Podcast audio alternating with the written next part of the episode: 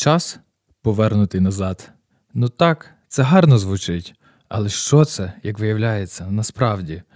Чи тут отримують повновартісний ретельний час?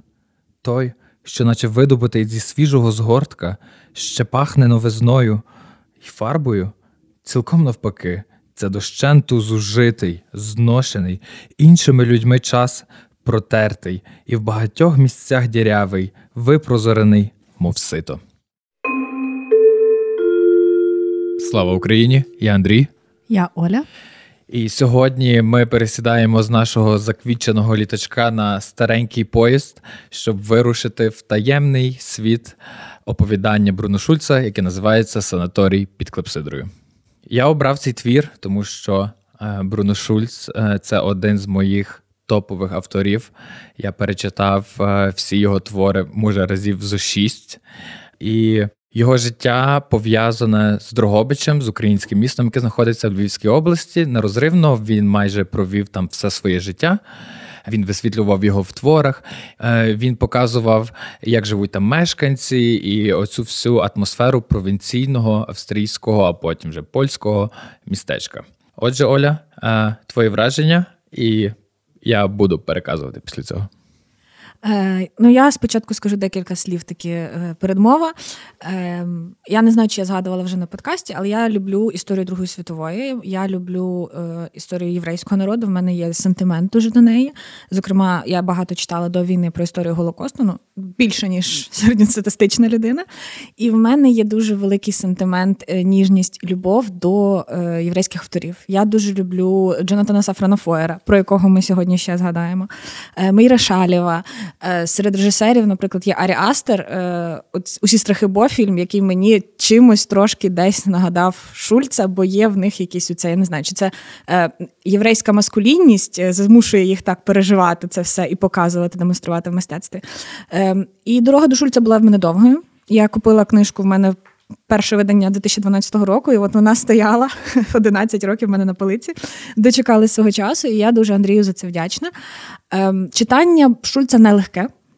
Воно не для початківців.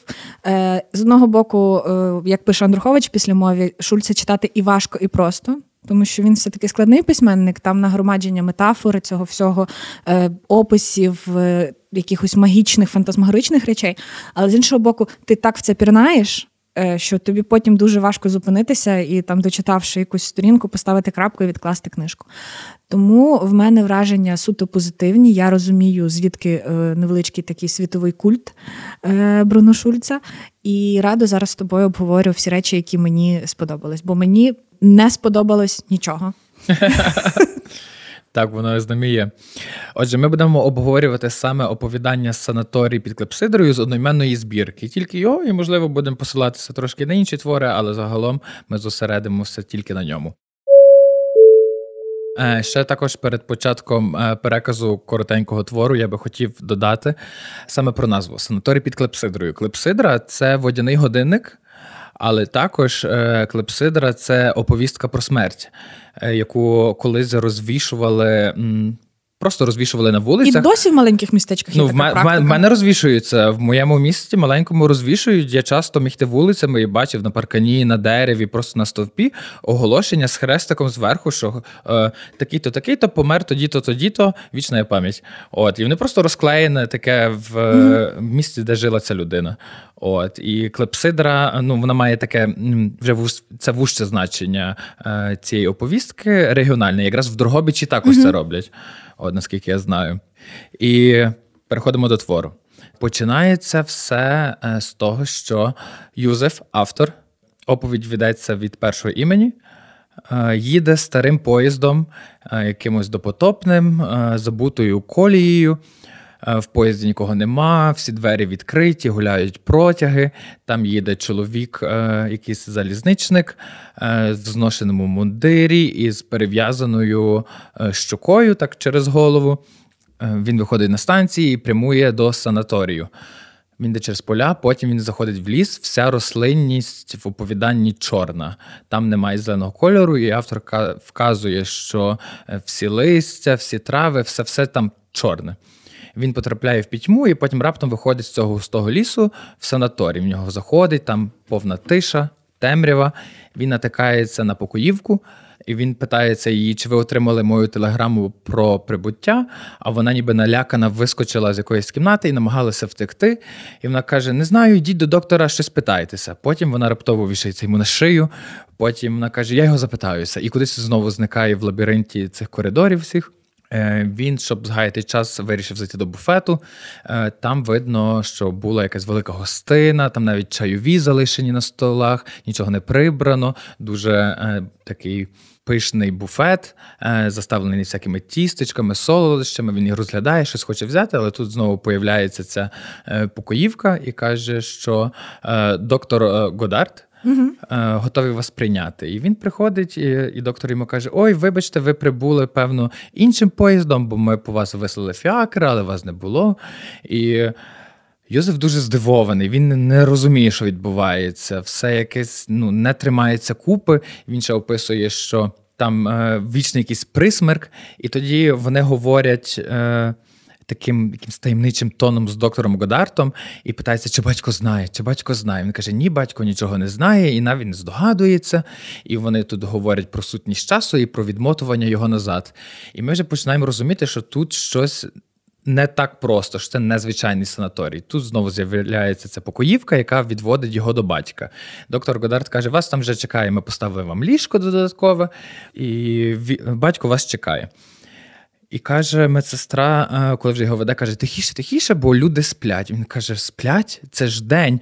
Е, чому вони сплять? Вона каже: в нас немає дня, немає ночі, тут всі постійно сплять. Заводить вона його до батька, ліжка додаткового нема. І він бачить, що батько страшенно худий, лежить в брудній кімнаті. Там дуже великі шарпелюки, е, дують протяги з вікна, і він лягає до нього в постіль. Він вже просинається після цього. Батько вже не спить і каже: Ти не повіриш, але я придбав тут крамницю, таку саму, як ми мали колись.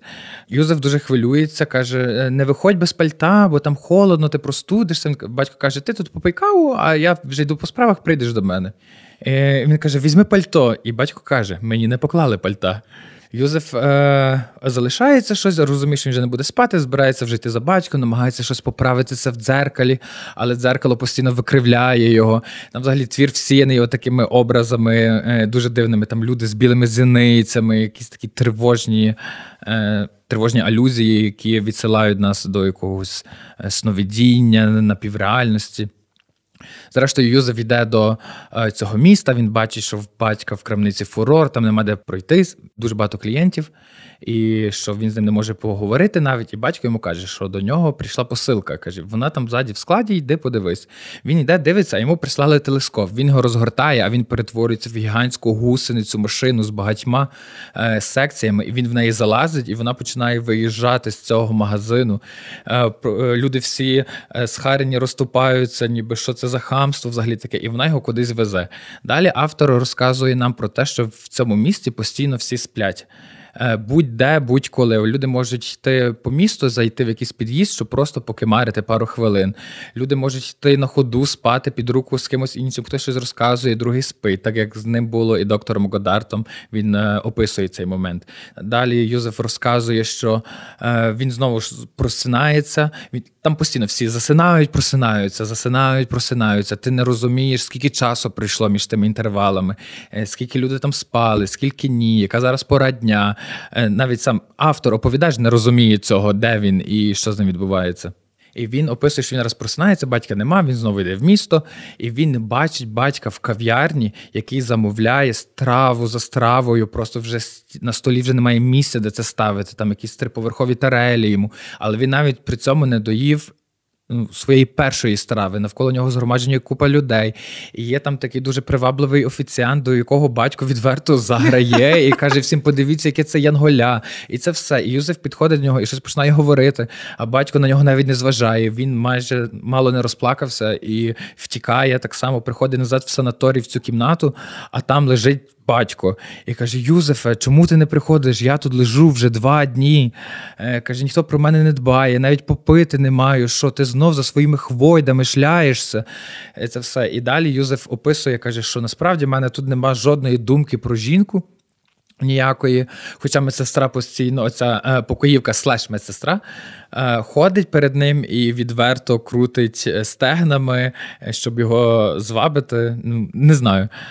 І також він наводить ем, опис дівчат і жінок, які мешкають в цьому місці що вони завжди йдуть тільки по прямій лінії, тобто їх нічого не може зупинити. Вони йдуть з піднятою головою, горді, впевнені в своїй ідеальності, і він їх описує як ідеальних. Тобто вони не зважають ні на що, і вони настільки впевнені в своїй ідеальності, що вони ними і стають, що вони такими і є. От далі, вже фінальний епізод, певно, він описує. Юзеф описує, як іде, виходить з санаторію, і там завжди була велика собача будка, просто гігантських розмірів, яка на нього навівала жах, бо він ніколи не бачив, е, що там є. І в цей раз він побачив великого е, вівчора, е, який там був прив'язаний просто розміром з людину або навіть і більше. Але він був на ланцюгу, він виходить в місто до батька знову, і починається війна. Е, місто, значить, беруть в облогу. Там зразу є і якісь сепаратисти, які також вибігають е, на місто з рушницями. Починається повний хаос, люди намагаються втекти. Е, батько каже: Ти йди, а я скоро там до крамниці щось і зразу вернуся. Він починає йти якимось обвідним шляхом, вертається назад, і він бачить, що цей пес починає до нього наближатися великими стрибками. І він розуміє, що ланцюга, е, ну що він зірвався, що ланцюга нема. І Він починає втікати навколо двора, і він забігає в альтанку, яка знаходиться в найдальшому куті. І він розуміє, що насправді це такий довгий ланцюг, і він якраз не дотягає тільки до цієї альтанки. Він починає гавкати, нападати на нього, але він не може до нього досягнути собака. І в цей момент він розуміє, що це не собака, а людина і що це така озвіріла людина в якомусь такому сурдуті, яка не може контролювати свої емоції. Він намагається якось заспокоїти, йому це виходить. Він його звільняє від ланцюга і е, починає з ним поводитися доволі люб'язно. От бере його за руку, щось йде, але ця люд... і хоче спровадити його і піти далі по своїх справах. Але ця людина, собака, від нього не відстає і постійно е, хоче бути поряд. От. І коли він навіть гроші пропонує, каже, йди щось там це зроби, я тобі це все поможу. Він такий ні, і він починає зразу собака починає, ця людина-собака починає назад набувати тваринничої сутності, е, втрачає людську подобу. І він розуміє, що так діло не буде, і він його обманює. Каже, ходи, ходи зі мною в номер. Я е, піду е, в буфет, принесу коньяку, і ми з тобою посидимо, поговоримо. І він заводить цю людину собаку в батьків номер, зачиняє його там і втікає. І без жодного якогось жалю чи почуття совісті він відправляється назад на залізницю, е, сідає в цей поїзд, і в який зразу вже рушає.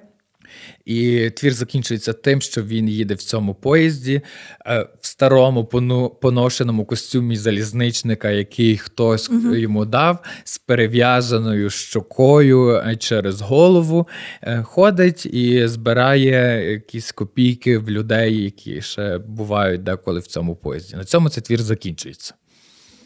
Всі, хто тут з нами в кімнаті, в шоці.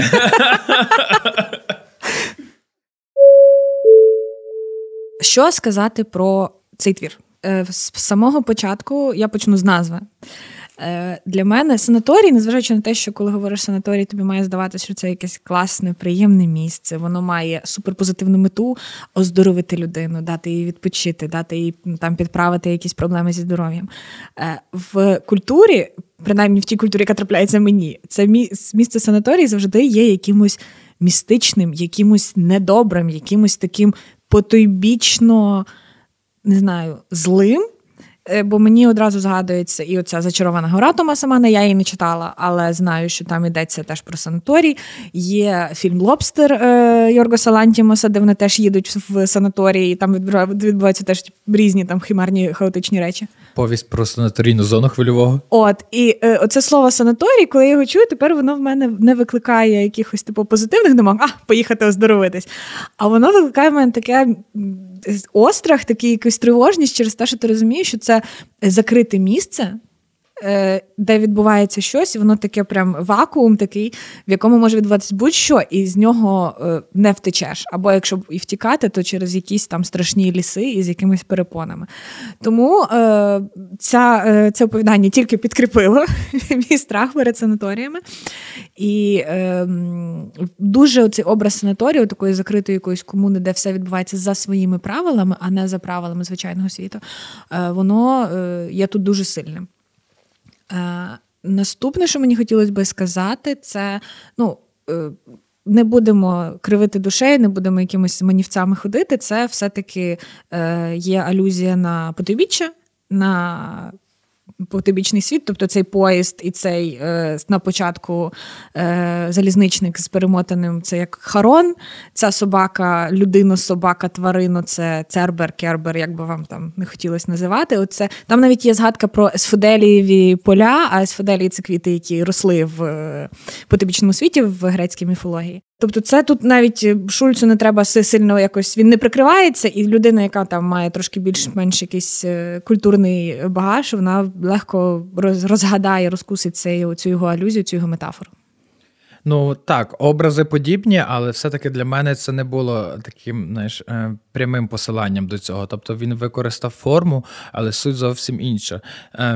Тут е, треба трошки звернутися до ширшої творчості Бруно Шульца, і саме те, що він відтворює своє дитинство, минуле, він відмотав час, так як згадується про це в санаторії, до свого дитинства, але відмотаний час все рівно йде вперед.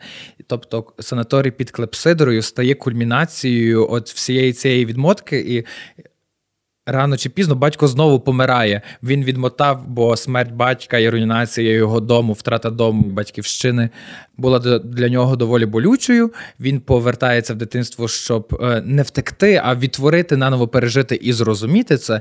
Але час йде вперед, і смерть батька знову настає. Фактично, санаторій під Клепсидрою це оповідання є кульмінацією двох збірок mm-hmm. цинамоновій кримниці і цієї ж збірки. От там, де батько знову помирає. Тобто для мене це більше було як подорож саме в пам'ять, не по той біччя, а саме в пам'ять, там, де батько є таким, як він його пам'ятає. І ми mm-hmm. отам бачимо якраз нашарування образів. Там, де ти можеш пам'ятати про людину щось добре і щось погане. Наприклад, як е, момент, там, де батько був обжерливий і не звертав на сина ніякої уваги, а тільки щось там загравав з тим гарсоном. І в цей же момент він лежить хворий е, смертельно в цій кімнаті і дорікає сину Юзефа, Юзефа, чому ти мене покинув? Тобто, це відбувається в цей же самий момент. Тобто, так як ми можемо пам'ятати про людину щось і хороше, і погане водночас, але воно не відбувалося водночас. Е, Воно відбувалося все якось поступово в цьому плані. Так само для мене оцей Цербер е, він був е, радше. Е, видавцем. Я ще собі навіть нотатку написав, можливо, це видавець, бо він написав, що він палітурник. Uh-huh. Можливо, він палітурник. Я думаю, чому палітурник?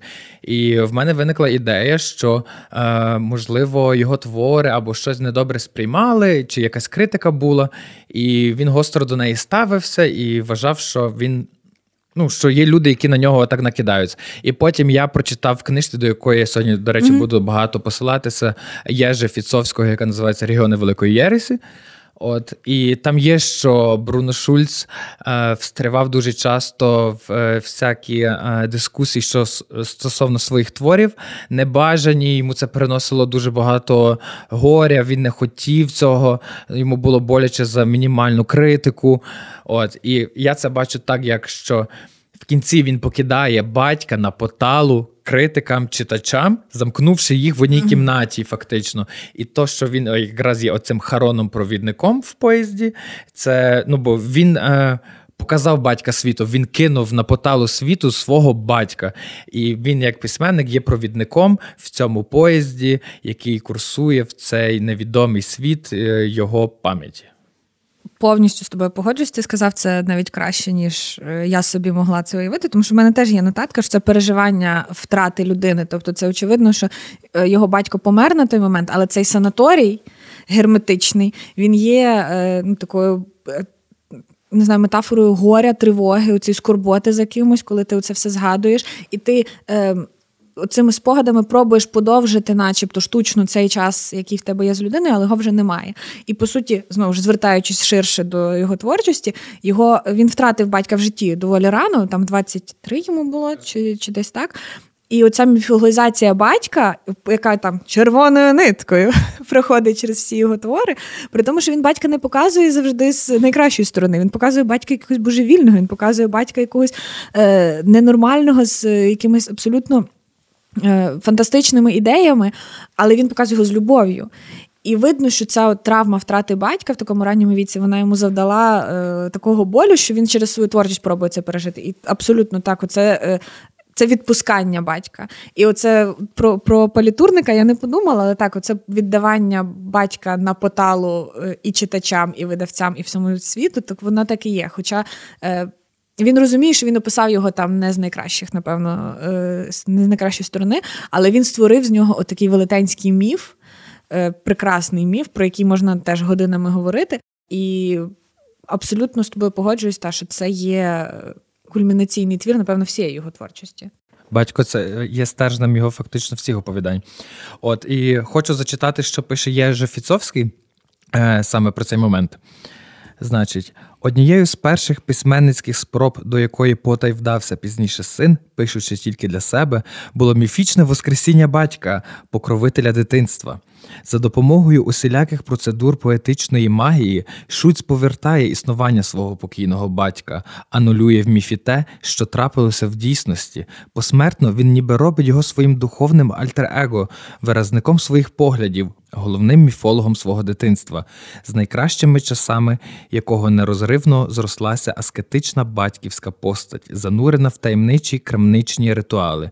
Тож він наказує затримати чи радше повернути назад час у санаторії під клепсидрою до моменту, коли батько ще жив, разом з усіма атрибутами повернутого подібним чином часу, а отже, із можливістю видужати. І от десь у міфічному часі, на маргінесі часу, який минає в одному напрямку, він забезпечує батькові цю половинчасту умовну екзистенцію в мистецтві. Е, краще, ніж Єжи Фіцовський, напевно, не скаже. Факт. Е, ну, вже не скаже, бо, на жаль, Єжи після е, багатьох років життя все-таки помер, але лишив по собі дуже великий спадок як дослідник творчості Шульца, тому краще за нього, напевно, не скаже ніхто. Так, Єжи Фіцовський це польський поет і історик літератури, який а, е, мав дуже багато насправді напрямків діяльності. Він і там і ромською літературою цікавився. Він навіть е, мандрував угу. е, з табором пару років, щоб дослідити їхній фольклор. Також займався е, єврейськими письменниками. і Е, однією справою його життя це був якраз Бруно Шульц, якому він написав 18 років за пару днів е, до смерті Бруно Шульца, і він так і ніколи не отримав відповіді на його лист. Але він по суті ну все життя поклав на е, пошук тих міфічних чи то вони існують, чи не існують, рукописів, листів. Е, тобто він дуже багато вклав в те, і він дуже часто був близько до отримання якихось документів. Е, про це може трошки пізніше поговоримо. Так, Але та, до та цього. книжка, я я Андрію подарувала цю книжку, і тепер Дякую. думаю, що треба собі теж таку придбати, тому що постать Бруно Шульца і постать самого Єжи дуже цікава. Повернемося тепер до стилістики твору. Бруно Шульц майстерно передає оцей е, настрій якогось підвішеного стану, не то сну, не то пробудження, не то марення, не то галюцинації.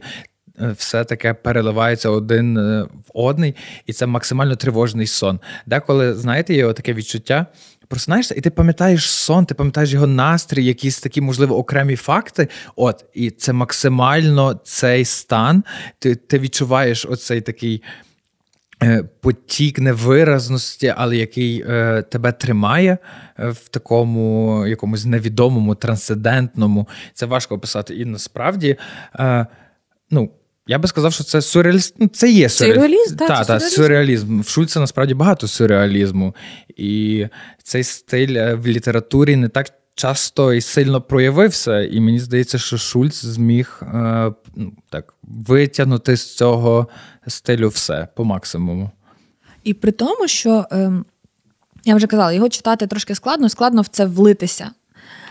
Але при тому е, це, напевно, єдине оповідання з всього, що я прочитала, яке власне тривожне. Угу, угу. В інших оповіданнях е, теж відбуваються магічні, химерні, фантасмагоричні речі, перетворення, там дуже дивні персонажі, якісь настільки характерні, є якісь каліки, є жебраки, є спокусливі жінки. Е, батько там неодноразово перетворюється на різні на різних істот і тварин. Але воно в тебе абсолютно не викликає страху настрій самого оповідання будь-якого, окрім санаторію під клепсидрою, е, ти пливеш за течією. Тобі здається, що це нормально і це природньо, і так і має бути. А от санаторій під він єдиний такий, коли. Е, ти відчуваєш якийсь отакий, е, таку тривожність, якесь насувається щось лихе, наче в тебе воно прям тобі дихає тут в потилицю, але ти не можеш зрозуміти, що, і ти не зможеш зрозуміти, чи можна цього уникнути, як цього уникнути. І от може тому воно так і такі більш легкі, більш спокійні, більш якісь такі. М- Добрі оповідання, скажімо так, за своєю натурою, за своїм характером. Потім воно все-таки вилилось, вся внутрішня його тривожність, невпевненість в собі. Е, і оця туга, скорбота, цей весь не знаю, гнів, напевно, теж на несправедливість світу, воно вилилось все-таки в такі апогей, кульмінації, як кажуть кажуть люди, в такий доволі тривожний і такий, е, не знаю, як наче сон, е, коли в тебе температура, такий, е, коли ти спиш, і тобі сниться щось дуже таке страшне, тривожне, і ти прокидаєшся, і ти ще досі не можеш від нього відійти. Так, так, от саме це я і відчуваю. Ти дуже гарно описала. Там ще оцей кінець фіналом з несподіваною війною. Я спочатку взагалі подумав, що, можливо, автор відчував наближення Другої світової, бо збірка вийшла в 37-му mm-hmm. році.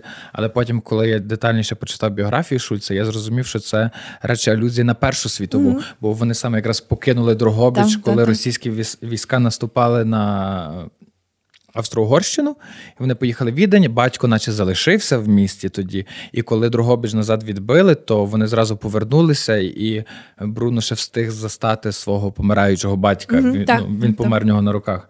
От. І ось це було якраз втеча з міста і залишання батька в ньому. Е, ну, це прямий текст, це те, що було в житті. Це оце не це якраз не сон. Це що найбільш фантастичніше, що би виглядало в цьому творі, воно якраз виявляється є реальним. І тут дуже важко відділити, що є вигадкою, а що є е, чимось перекрученим, а що є дійсно реальним. І кажу, тут е, треба так гарно знати біографію автора, щоб змогти це просіяти.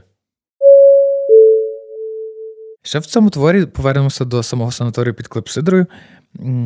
Там є такий момент, ну кажу, я його прочитав декілька разів, і... але цього разу, коли я читав, я відкрив навіть дещо нове на те, що я не зважав раніше. І це саме сексуальність.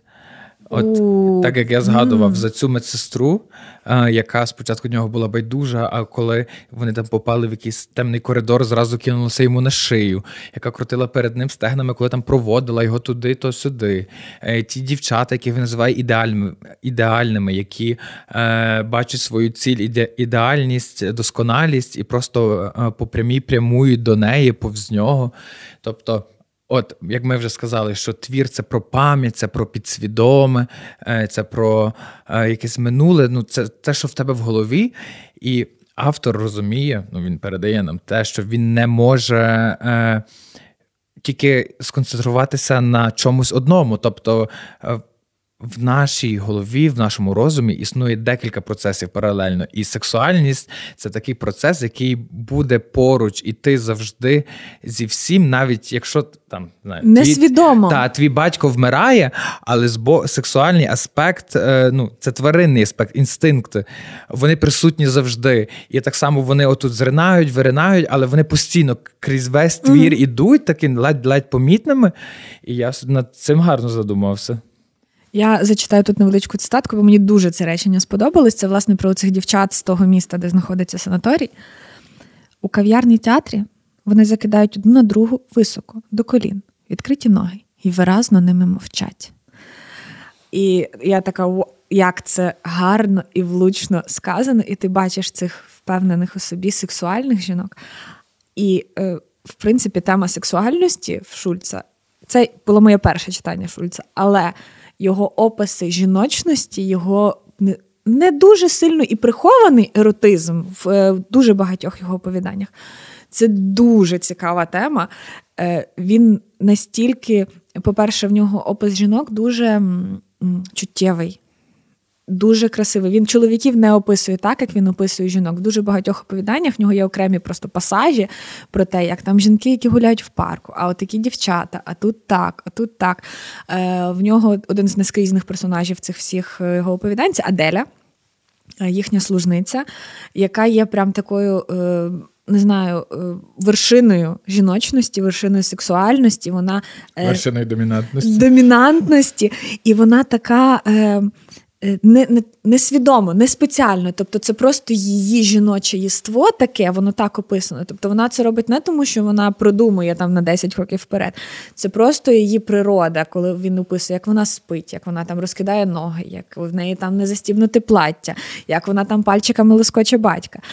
Е, якого її начальника, по суті, її керівника, її роботодавця, але вона ним крутить як може і як хоче. І батько на це все ведеться, бо він не може інакше, тому що оця якась е, така природня, історична, не знаю, така заглиблена жіночність, така вісцеральна, вона перемагає все. І е, тут дуже воно все класно пов'язується із його художньою творчістю. Е, бо в нього на багатьох його малюнках є жінки. На багатьох малюнках ці жінки е, домінують над чоловіками, і чоловіки буквально фізично біля їхніх ніг. Так, Бруно Шульц був е, відомим художником, і до того, як він дебютував в літературі е, в 41 рік за 9 років до своєї смерті, він навіть видав книгу, яка називається так і називається Книга ідолопоклонства, е, там, де є всі, е, всі гравюри, які там зображені. Це горді, впевнені, домінуючі жінки, деколи, навіть не деколи, а часто з батогами, е, в ногах яких повзають чоловіки, які перетворені навіть на карликів. І серед них завжди є Бруно Шульц сам. Він малював себе, mm-hmm. своє лице е, в обличчях тих карликів, які там цілують ноги цим жінкам. Я тут зроблю невеличкий відступ. Е, може, це не сильно по ну, це по темі, але не сильно по темі, але просто це дуже була цікава стаття, яку я прочитала. Е, ми також знаємо, що не дуже далеко від Шульца, навіть в певний період вони існували одночасно в світі. Був наш чудовий львівський Захір Мазух, від імені якого пішло поняття мазохізму. І в цій статті розказується трошки про Венеру в хутрі.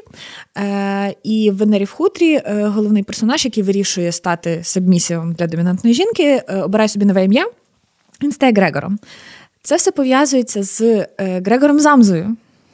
Е, головним персонажем е, перетворення кавки. І говорять, що кавка, ну, дослідники деякі так вважають, що кавка спеціально вибрав це ім'я як тоненьку алюзію. І навіть в кавки в перетворенні є, коли замза прокидається в вигляді жука, що в нього на стіні висить е, малюнок, чи то фотографія, чи то якась картинка, яку він вирізав з якогось там журналу, в якому жінка в хутрі. Тобто тут це так пов'язують. І відповідно. Що далі оцю е, таку східноєвропейську мазохістичну сексуальність е, притягнув до себе і Шульц. І е, в нього дуже багато також цих жінок, і деякі з них в хутрах, що це теж є алюзії на оцю Ванду, головного персонажку Венери в хутрі. І що цікаво, теж такий малесенька така деталька, що в 1937 році в Польщі вийшла енциклопедія сексології, де власне цей мазохізм дуже пов'язувався з фуд-фетишем, з фетишем на ноги, з фетишем на взуття.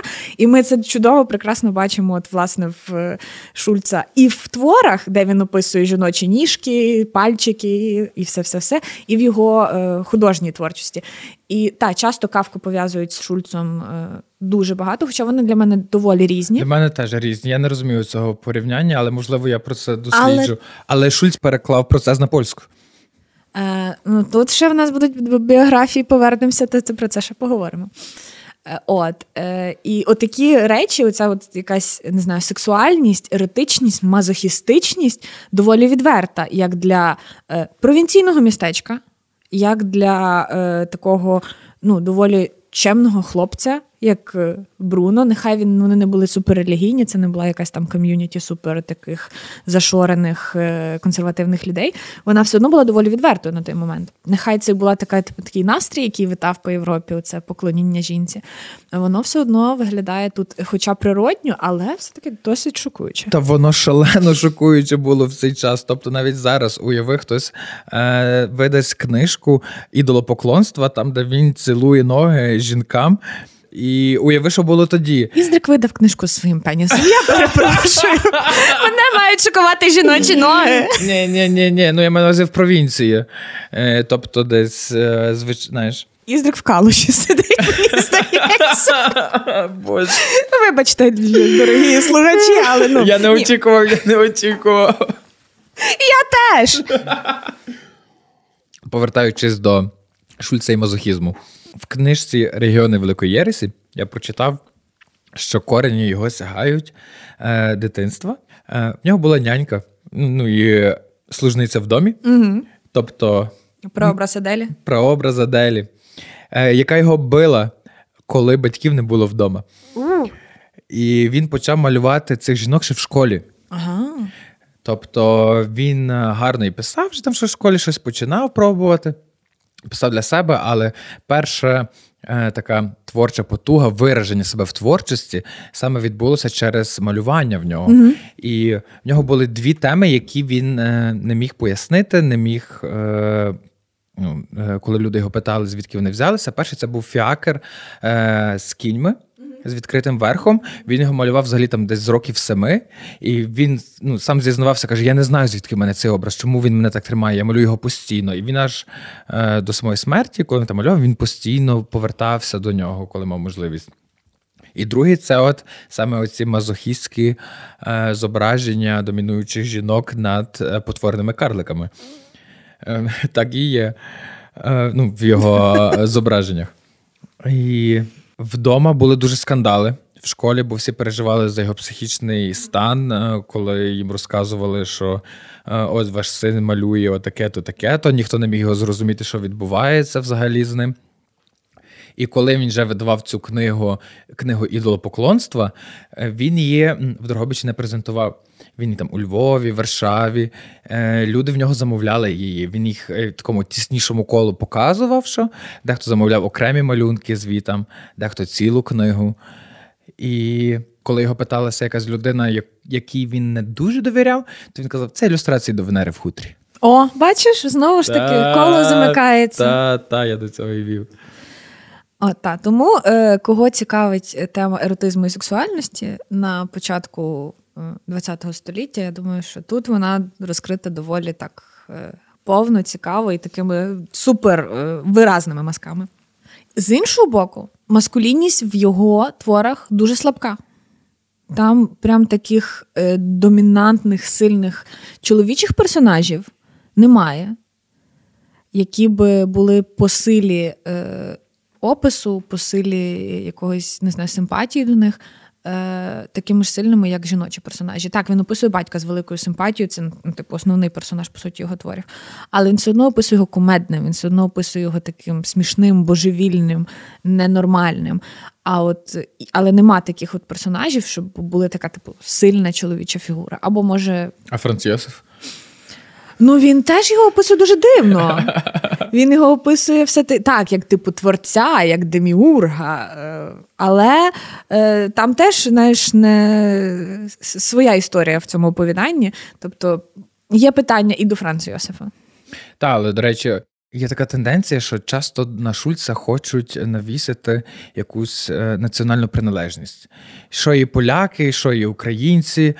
Тобто, прочитати його твори, там нема жодної згадки. Єдина якась політична національна відсилка це є Франц Йосиф Австрія, тобто країна його дитинства, до якої він не вплекає якісь патріотичні почуття, а саме просто як сентименталі, сентиментальне щось, е, що було в його дитинстві, і що викликає в ньому теплі почуття. Тобто, от Бруно Шульц – це громадянин світу, серйозно. Він е, слово Польща, польський в його. в його творчості ми не ну, майже не зустрічаємо. Тобто, ти читаєш, це може бути будь-яке містечко, будь-де в світі, і ти навіть можеш не розуміти, якщо би не Франц Йосиф. Е, Бруно Шульц один з тих письменників в підготовці до цього подкасту. Я подивилась дуже багато, і питань в мене навіть не про його творчість, а навколо його особистості і навколо його творчості в мене з'явилось там шари за шарами. І от я подивилася доволі цікаве відео англійською, хто володіє достатньо і може, і кому цікаво. Воно називається Bruno Schulz and the Hijacking of History. І там якраз йдеться про це ем, його приналежність, куди його відносить. Тому що е, ізраїльська держава, вона е, тих цих всіх авторів, таких як Кавка, таких як Бронушульц, вона зразу відносить до себе за приналежністю до у релігії. Але Бруно Шульц навіть не знав їдишу. От, от, і тут йде про це й мова, що Бруно Шульц народився в Другобичі, в якому на той час, е, як говориться в цьому відео, було 30-30-40%. Тобто там було 30% е, українців, 30% поляків і 40% єврейського населення. Е, на той момент це місто належало до Австро-Угорщини. Він говорив, писав польською, трошки знав німецьку, пробував писати німецькою, але це не була якась, це були такі спроби. Потім прийшли совєти совєти, потім прийшли знову німці. Тобто його якась ну, типу, національна ідентичність. Він від, він відмовився від е, іудаїзму. Він став в певний момент людиною без деномінації, тобто він відмовився від релігії. Тобто відносити його до суто єврейських авторів це дуже великий знак питання, чи можна так робити, чи варто так робити, і навіщо взагалі зараз його кудись е, впихати в шори якоїсь однієї літератури якщо він себе в ці шори не запихав. І наскільки от має право там ізраїльська держава е, на всі ці речі, які вона отак робить з певними авторами, які з тим самим кавкою, який був німецькомовний і жив е, в Празі.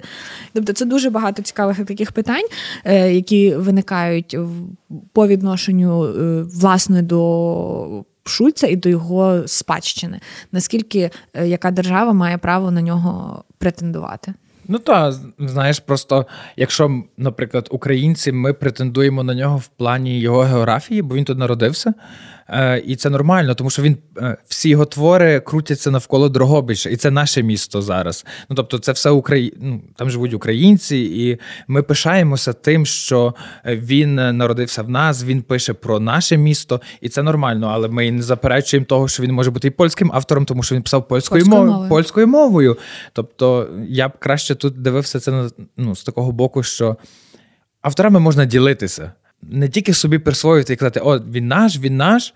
А я розумію, що от Бруно Шульц, е, ясно, що до української національної ідеї е, він ма, має, ноль, ноль, фактично ноль. Але він наш земляк. Тобто я виріс за, е, в місті за 30 кілометрів від Дрогобича. Я був в Дрогобичі 100 раз. Тобто я я розумію, про що він пише максимально. Навіть оті всі е, в інших творах згадки про те, що там не існує часу, про інертність людей, що все там застигло, і якусь таку магію провінції. Я це розумію як ніхто інший.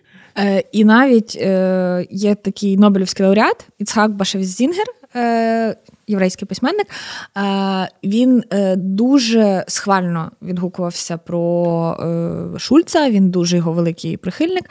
Але він сам казав, що він не читав Шульца до того, як приїхав в Америку. І я так розумію, що він прочитав його вже в перекладі, тому що ем, оце була така велике протиставлення письменників, умовне таке, грубо кажучи, протиставлення письменників, які писали на їдіші, і які так, ну, типу, правовірно, умовно, єврейські письменники, і ті, які писали іншими мовами. І оскільки Шульц писав польською, то його і не не сприймали на той момент як єврейського письменника, бо він не писав на їдіші. І от е, Зінгер сам говорить про те, що він почитав його вперше вже, очевидно, в перекладі в Америці, і тоді вже визнав його талант.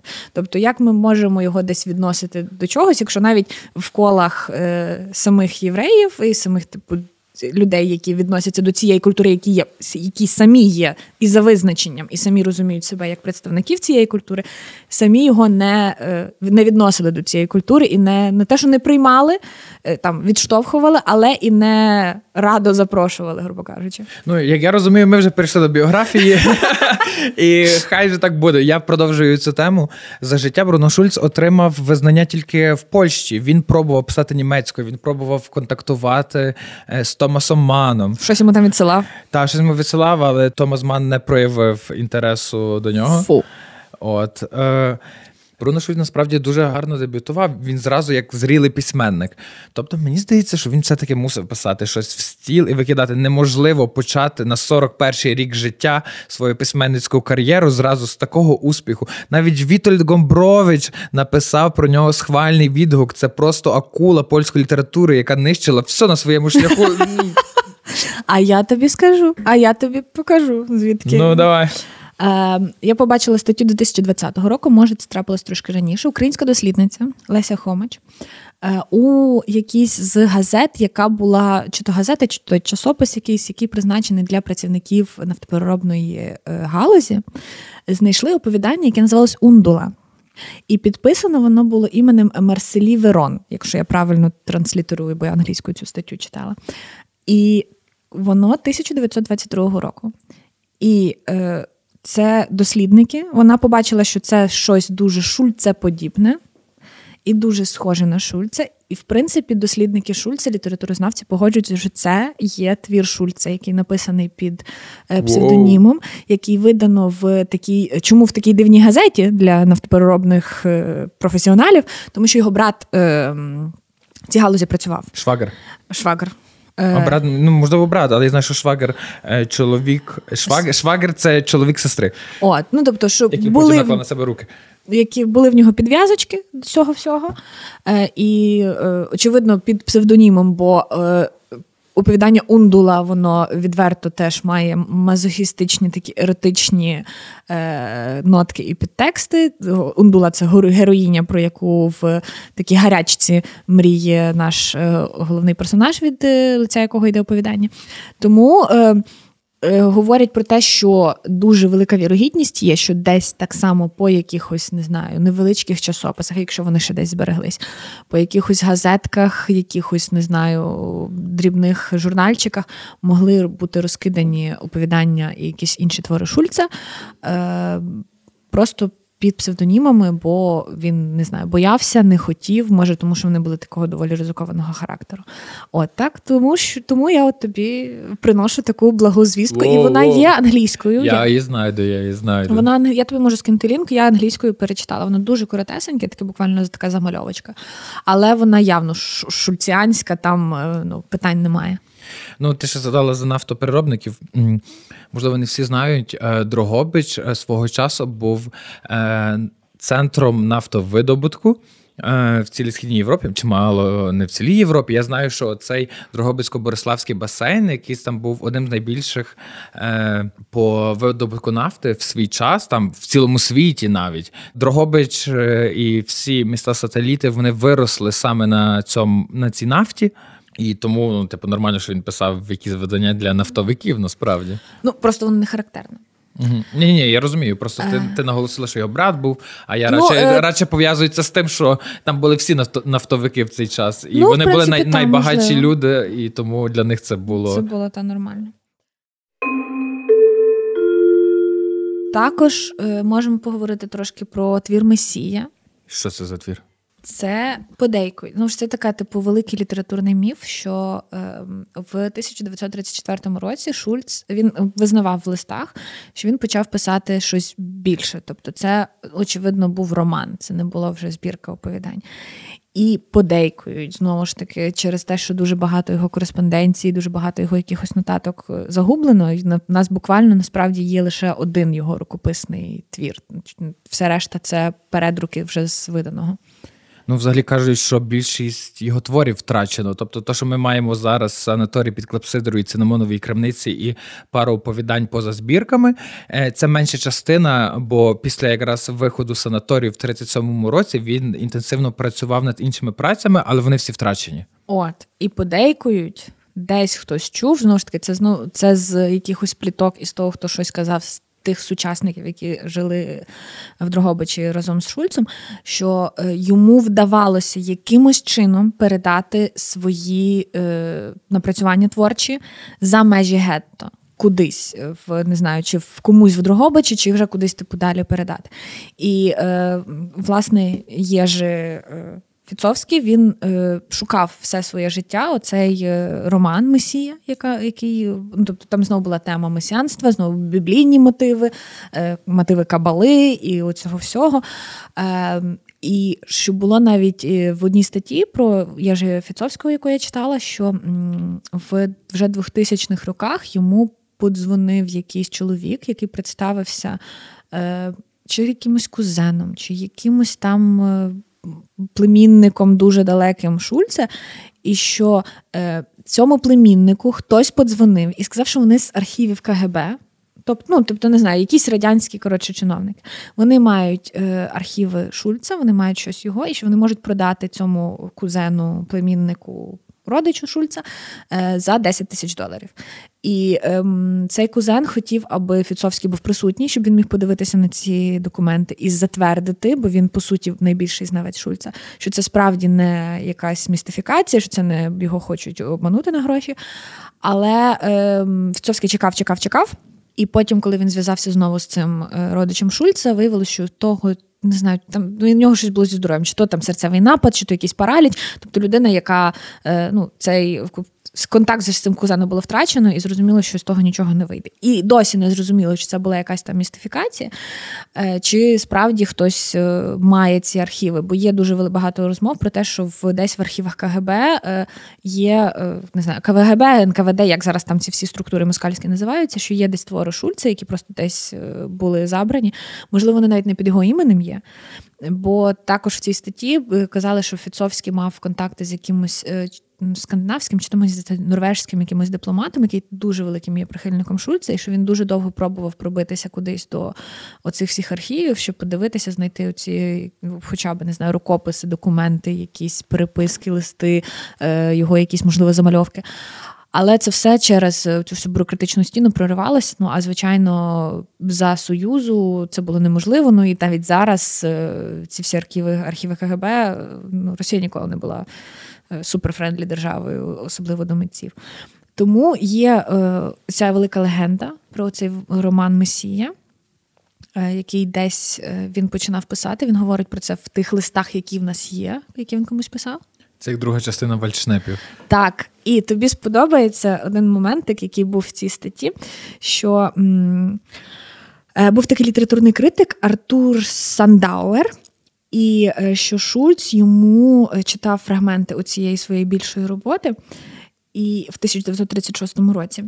І він поділився з цим е, Сандауером е, реченням, яке можливо було першим в, в цьому творі в романі Месія. Я прочитаю англійською, бо воно тут перекладено англійською. You know, my mother told me in the morning. The Messiah has come. He is already in Sambor. Я знаю, що тобі сподобається. I can't fucking believe. Місія в самборі. От, от і ну є великі в мене сподівання, є в мене великі надії, що можливо десь в якихось не знаю запелюжених архівах, десь е, можливо, коли Росія паде, вже чекаємо секунда за секундою, десь розкриються архіви, які в них є там КГБ, можливо, десь в наших архівах якихось під чужим іменем. Можливо, десь в якомусь будинку, е, не знаю, напівзаваленому. Сподіваюсь, ще не зітлілі є якісь ці праці його, які ми можемо отримати, і з якими ми можемо далі працювати. Тому що направду, як ти кажеш, очевидно, що в нього масив е, творчий був набагато більше, ніж те, що ми маємо зараз. Так, так. І ну, світова література втратила би дуже багато, якщо б ми так і не віднайшли оцих рукописів. Тобто, щоб ви розуміли, Шульц це письменник зі світовим іменем. В Японії є великий культ Шульца. Е, його ставлять. Ну, я не люблю такі порівняння, але там е, в рівень е, з Кавкою і Прустом, бо тематика моментами збігається, якісь, можливо, паралелі навести. От, і я би хотів розказати коротко біографію Шульца, бо ми так вже забігли вже на його зрілий період. От, А як починалося так, його варто, дитинство? Варто, варто. Та, та. Він народився в 1892 році в Дрогобичі в Австро-Угорській імперії. Е, в єврейській сім'ї, яка абсолютно не дотримувалася е, єврейських приписів. Вони не були релігійними, в них спосіб життя був радше світський. Тобто він навіть не знав їдишу, він знав польську і трохи німецьку, так як вже згадувала Оля. От. Е, Вчився в польській школі, потім він поступив на архітектора. Він був дуже слабким. Е, фізично він був боязким, недовірливим, закомплексованим, максимально невпевненим в собі хлопчиком, який не міг побудувати навіть найпростіші якісь соціальні зв'язки з іншими дітьми, з іншими людьми. Йому було важко. Він поступає до Львова. А ще важливий факт, що він третя дитина в сім'ї. І він народився, коли його батько було вже 40 з чимось років, і він свого батька вже пам'ятає як е, старого, сивого, бородатого, худого діда. Тобто він не бачив свого батька ніколи молодим. Е, на відміну від його сестри і брата, які е, брат був у нього старший на 10 років, сестра ще старша. Тобто вони бачили молодого батька. А для нього він завжди був як е, оцей якийсь мах, такий, яким яким він його зображав в своїх малюнках, який постійно сидить в крамниці, навіть не приходить додому, там зрідка появляється. На відмінному від матері. Мати була дуже.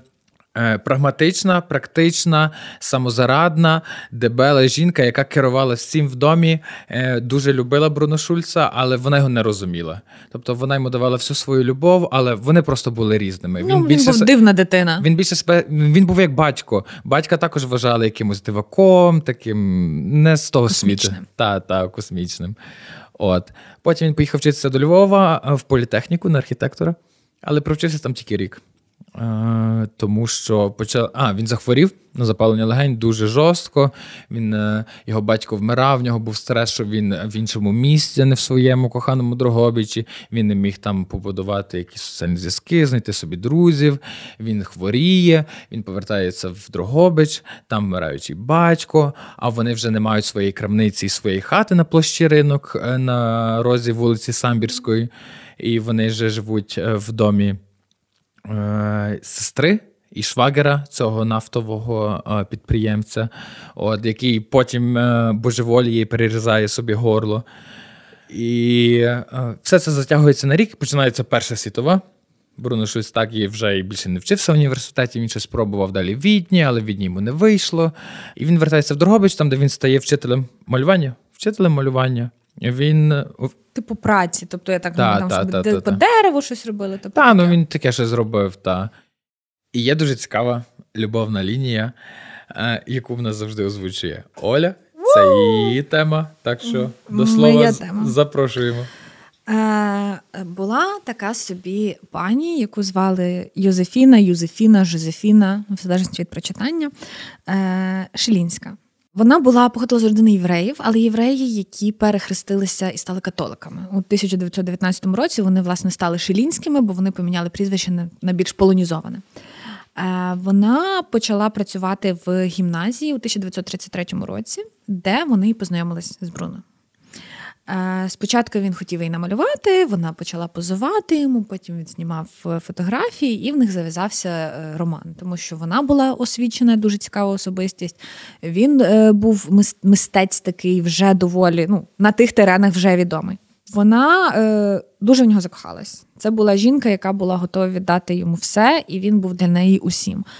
Е, але як часто буває в світовій культурі, в світовій історії, в особистісних стосунках не все було так щасливо і класно, як могло бути. Вона на той час, коли вони були знайомі, почала перекладати кавку. Е, процес кавки. І Бруно, звичайно, допомагав їй. Він вносив свої корективи, він написав свою якусь е, чи то передмову, чи то післямову. Але робота, в основний масив роботи був зроблений нею. Але оскільки його ім'я було більш знане, то цей процес вийшов під е, іменем його, тобто тим, що це був він перекладачем цієї книжки. Так, я згадав точно, ти права, я забув цей факт, що насправді вона казала, що вона переклала цей процес, а він тільки вніс е, стилістичні правки, такі, щоб воно виглядало uh більш якось природньо, там е, подібне на кавку. І що він сказав їй, давай поділимо гонорар. І вони поділили. Тобто 600 злотих отримала вона, а 400 він. Я не буду це коментувати. Я стримаюсь. Ем, вона у 1934 році ем, вона е, чи то її звільнили, чи вона звільнилася, я вже не пригадаю. Звільнили, звільнили. звільнили з гімназії. Вона приїхала до Варшави. Е, вони продовжили, незважаючи на це все спілкування. Він їздив до неї, вони були там знайомі родинами. І у 1936 році вони нарешті заручилися. І один з разів, коли він там до неї приїжджав е, в Варшаву, вона почала говорити: от вже ми заручені, ми одружимось, а давай може спробуємо жити в Парижі. Як ми там ну вона почала будувати якісь плани на спільне творче майбутнє. Ну, вона була така доволі прогресивною жінкою. Щось на кшталт вер. Так, Можливо, мені так, навіть видається так, по фотографіях По і- фотографії, і по її листах, які потім були опубліковані анонімно. Е, Що вона каже: Дрогобич, це така дира, я не можу. Моя душа хоче щось більшого, я хочу великого життя в великому місті. Мені навіть Львів не підходить. Я хочу Відень, Париж, Варшаву. Я хочу бути в центрі, епіцентрі життя. А Бруно Шульц каже: Ні, я дуже люблю Дрогобич, я не зможу його покинути. Так, ну там буквально написано, що вони десь вечеряли, вона йому це розказувала, а він мовчав і, і їв, і не міг їй нічого сказати. Вона зрозуміла на той момент, що він е, не, не сприймає її ідеї, він не готовий на це все. І вони трохи ще продовжили спілкуватися, але в 1937 році в неї була спроба накласти на себе руки. Вона Після розриву. Е, Вона наїлась таблеток. Так, е, він приїхав, за- вона встигла покликати на допомогу. Її забрали в лікарню, вони, вони там вихожували її. Він приїхав до неї в Варшаву, захворів на запалення легенів, і поки там її лікували, його лікували. Але вона зрозуміла, що е, ну, ці стосунки не мають майбутнього. Вона сама себе змусила припинити з ним будь-які контакти, будь-яке листування. Він її цінував, він розумів, що вона його кохала. В листах, е, не пам'ятаю до кого, він пише, що е, вона його вберігала. Тобто вон, її існування спасало його від його постійної депресії, від його постійної тривожності. І він розумів, як це бути усім для когось. Але не знаю, ми вже про це трошки говорили щодо запису. Можливо, через його якісь мазохістичні нахили це було не те, що він шукав, і йому хотілося менше людини, яка віддає йому все, а більше людини, яка керує ним. Чи просто життя так склалося, і в них були зовсім інші погляди, і вони дивилися в різні сторони. Але між ними не, не склалося. Ну, я ще чув факт, що вона дуже ревнувала е, його до всіх жінок, яких він малював, до студенток, до всього. Вона називала їх всіх повіями. В нього є картина е, п'ять жінок і. е, І, і один чоловік, і вона і вона пише в своїх е, спогадах: каже: Ну я би цю картину радше назвала П'ять повій і клієнт. Або просто п'ять шльондр. І типу, і вона називала каже: От ви задумувалися, чому там завжди є маски на його картинах жінок? Бо маски це атрибути повій. І вона, вона дуже його ревнувала до цього. І Є там різні якісь спогади, що Бруно Шульц там ходив туди і змальовував різних повій і всяке таке, але якогось такого конкретного підтвердження, принаймні навіть в книжці е, Єжи Фіцовського, я ще до цього не дійшов, бо вона доволі велика, і я встиг прочитати тільки частину її. Ну, е, Бруно був чоловік ненадійний. Я розумію, чому вона могла переживати. Незважаючи на те, що він, власне, через неї відмовився від релігії. Тобто е, в нього були такі слабенькі спроби якось налагодити їхні стосунки. Це ще вже після заручена, лише до розриву, е, оскільки вона була вже католичкою, а він був е, євреєм. Він відмовився від релігії, просто він став людиною без деномінації. І він спробував десь там е, в якихось певних містах були трошки простіші закони щодо цього, щодо того, як можуть пошлюбувати двох людей з е, різних релігій. Але все одно ем, його нерішучість і його не. Не, не, неспроможність підтримати її у чомусь, крім цих творчих поривів, вони, в принципі, стали е, причиною того, що ну, їх роман, їхнє кохання було приречене. Вона важко переживала е, їхній розрив, звичайно, вона не одружилася до кінця життя. Вони пробували після їхнього розставання, вони не припинили спілкування, а вони далі його підтримували, і вона все рівно старалася дбати за нього.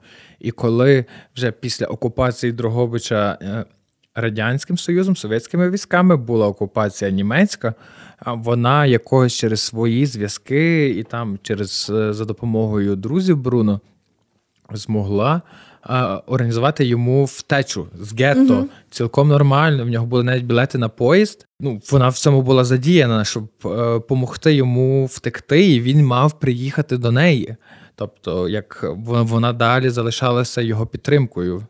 Але на чекай, чекай, не спойлери. Довго Давай думав. по порядку, по порядку. Е, Давай далі за неї закінчимо. Е, Ну, е, з цікавого, також що мені дуже сподобалось, я читала статтю, в якій сказано, що він назвав її Джуно, тобто Юнона, тобто Гера, як богиня. І що він порівнював, казав, що якщо брати тварин, то вона антилопа, а я пес. Боже. Ну, е, вона жила ним все рівно далі все своє життя. І от Так. Єжефіцовський опублікував книжку е, листів їхніх. Е, Спогадів вона писала, але вона попросила, щоб за її життя це було анонімно. Так, так, так. після смерті він же відкрив її ім'я, сказав, хто це було. Е, Та в 48-му році вона з ним сконтактувалася, бо вона е, побачила, що він е, вже війна закінчилася, і вона побачила, що є людина, яка активно займається спадщиною Шульца.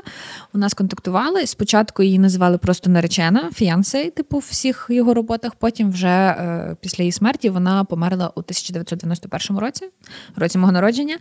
Е, Теж вона наклала на себе руки. Це була В друга. ніч на Так. 99-ту річницю народження Шульца. Так, вона наклала на себе руки, вона наковталася таблеток. е, Вона похована у Гданську, і тепер мені хочеться поїхати в Гданськ. е, Тепер в мене є причина поїхати в Гданськ, бо мені направду дуже хочеться е, піти на кладовище і віднести букетик якихось квітів для цієї жінки. З тобою, Андрійко, Ну, лише з тобою, тільки кордони, і ми їдемо до е, Жозефіни, Юзефіни, Юзефіни. Шелінської. Е, але 90... мене дуже шокувало те, що вона вдруге наклала е, на себе руки. Їй вже було 80 з чимось років в 99-ту річницю народження, ну, переддень Шульца. Вона все-таки до кінця свого життя не, вона зм... не змогла. це пережити. Не змогла. Е, Десь були е, от цитата, що вона казала: е, to stay with him for better or worse forever. Тобто це вже було після його смерті. Настільки він був значною людиною, настільки він її вразив. Ну, знову ж таки, я не знаю, чи були в неї там якісь інші стосунки за життя, але те, що вона ніколи не вийшла заміж більше, і її, от е, те, що вона активно співпрацювала з е, Фіцовським для того, аби цю всю спадщину якось знайти і віддала, наприклад, листи, ті, що вона мала, а не не знаю, не спалила, не сховала. Було зрозуміло, що вона роз...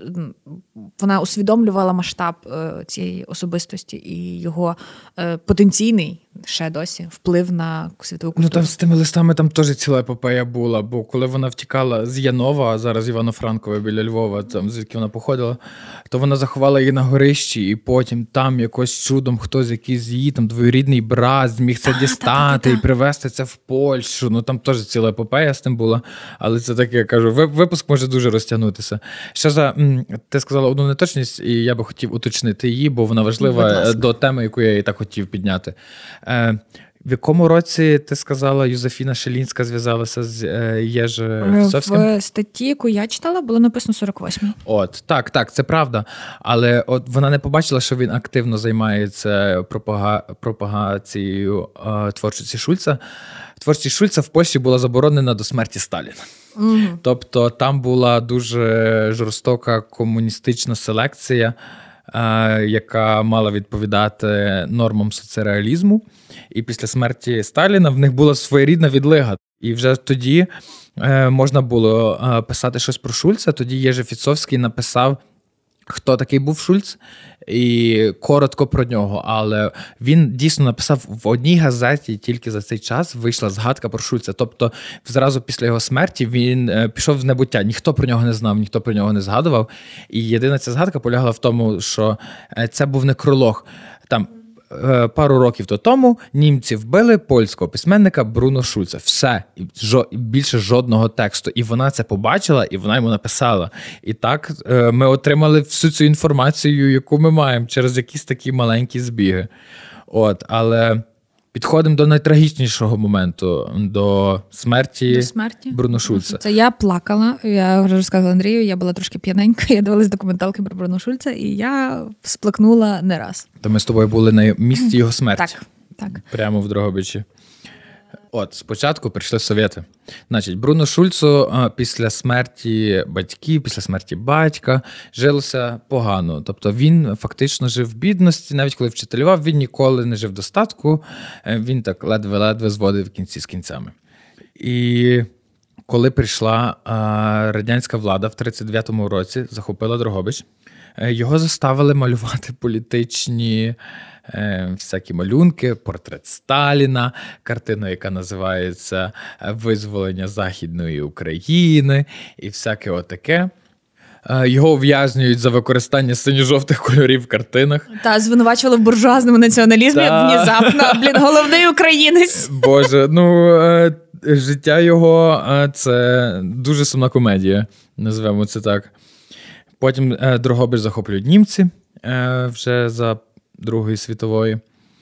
І тут він робить, е, йому вдається е, більш-менш е, уникати якоїсь розправи, тому що, так як Оля сказала, насел... єврейське населення Дрогобича становило 40%. В цей час це було приблизно 14 тисяч людей. Щоб ви розуміли, на кінець Другої світової лишилися одиниці, тобто навіть не один відсоток.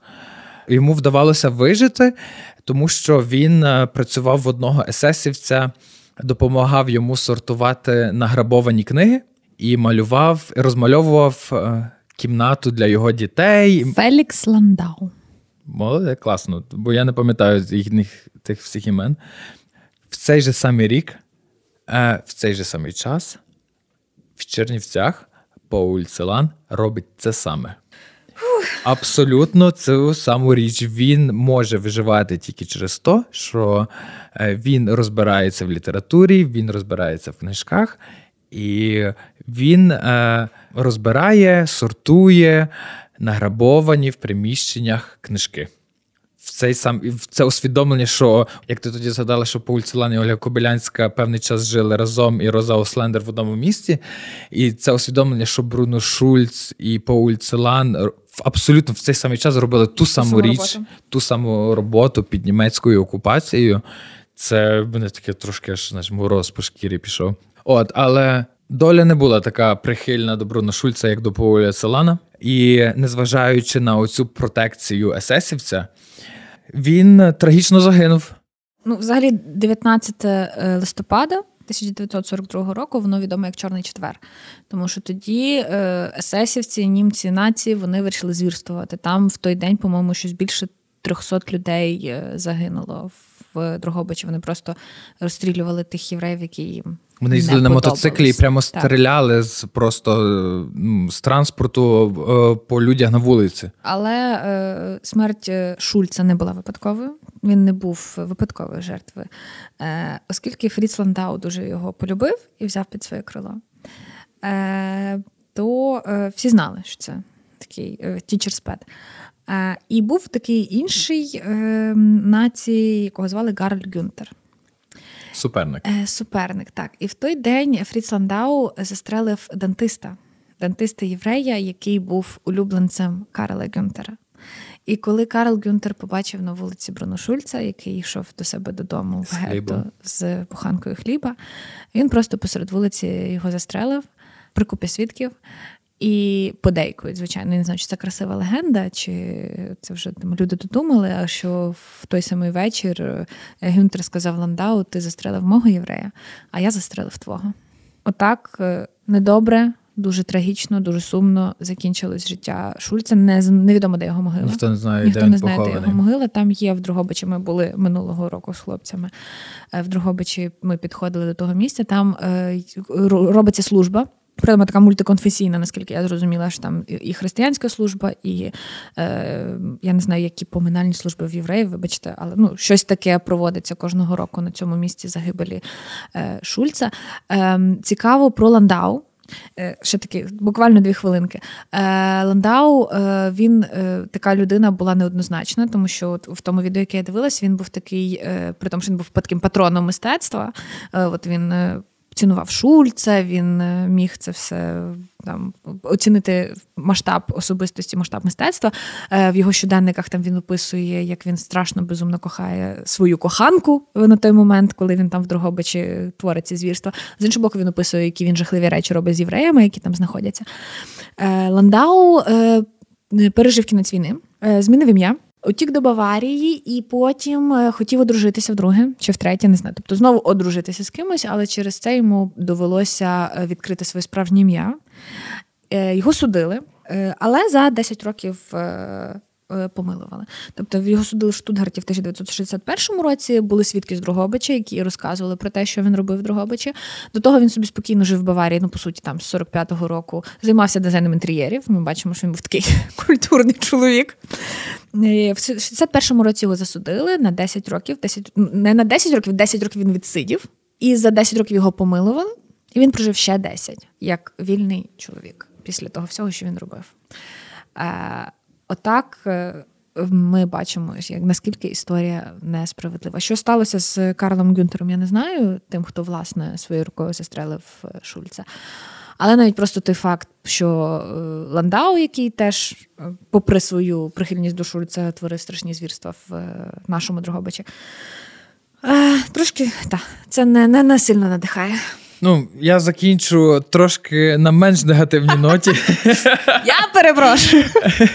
Ні, ні, ні, це дуже цікаво. Я не знав цих от цих всіх фактів. Але е, саме цей ландау, як я зрозумів, е, розміщувався на Віллі Б'янці. Е, один з найпрекрасніших будинків, який знаходиться в Дрогобичі, і в якому Бруно Шульц розмальовував дитячу кімнату казковими різними персонажами. Але в 2002 році несподівано оці фрески, розписи зникають в Дрогобичі. І я був в шоці. Їх викрало. Яд Вашем, е, це єврейська організація. І Це єврейський якийсь е, інститут Голокосту. Так, За допомогою Мосаду. Єрусал... Єрусалимський. Єрусал... Так, За допомогою Мосаду, тобто і розвідки ізраїльської і секретних служб. Просто вони викрали ці розписи буквально за три місяці після того, як їх відкрили. Їх відкрили, їх знайшли, е, до речі, за допомогою, по-моєму, якихось німецьких режисерів, які якоюсь детективною роботою вичислили, де саме це могло бути. Буквально пройшло три місяці, і вони секретно вночі вивезли це за кордон. І е, вперше вони виставили їх аж в 2009 році на публіку. І е, одною з перших людей, які їх побачила, була Гіларі Клінтон.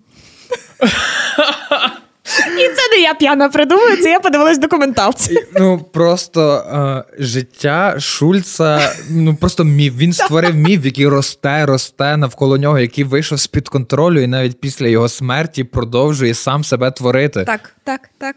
Тут ми, ми могли би ще годинами говорити, тому що да, це ну, це супер цікаво. І це ми скорочували багато. Тобто я мав багато чого ще розказати там. Е, Навіть вже не буду про його знищений будинок, який зруйнували росіяни під час Першої світової, і купа того всього. Ой, давай завершувати.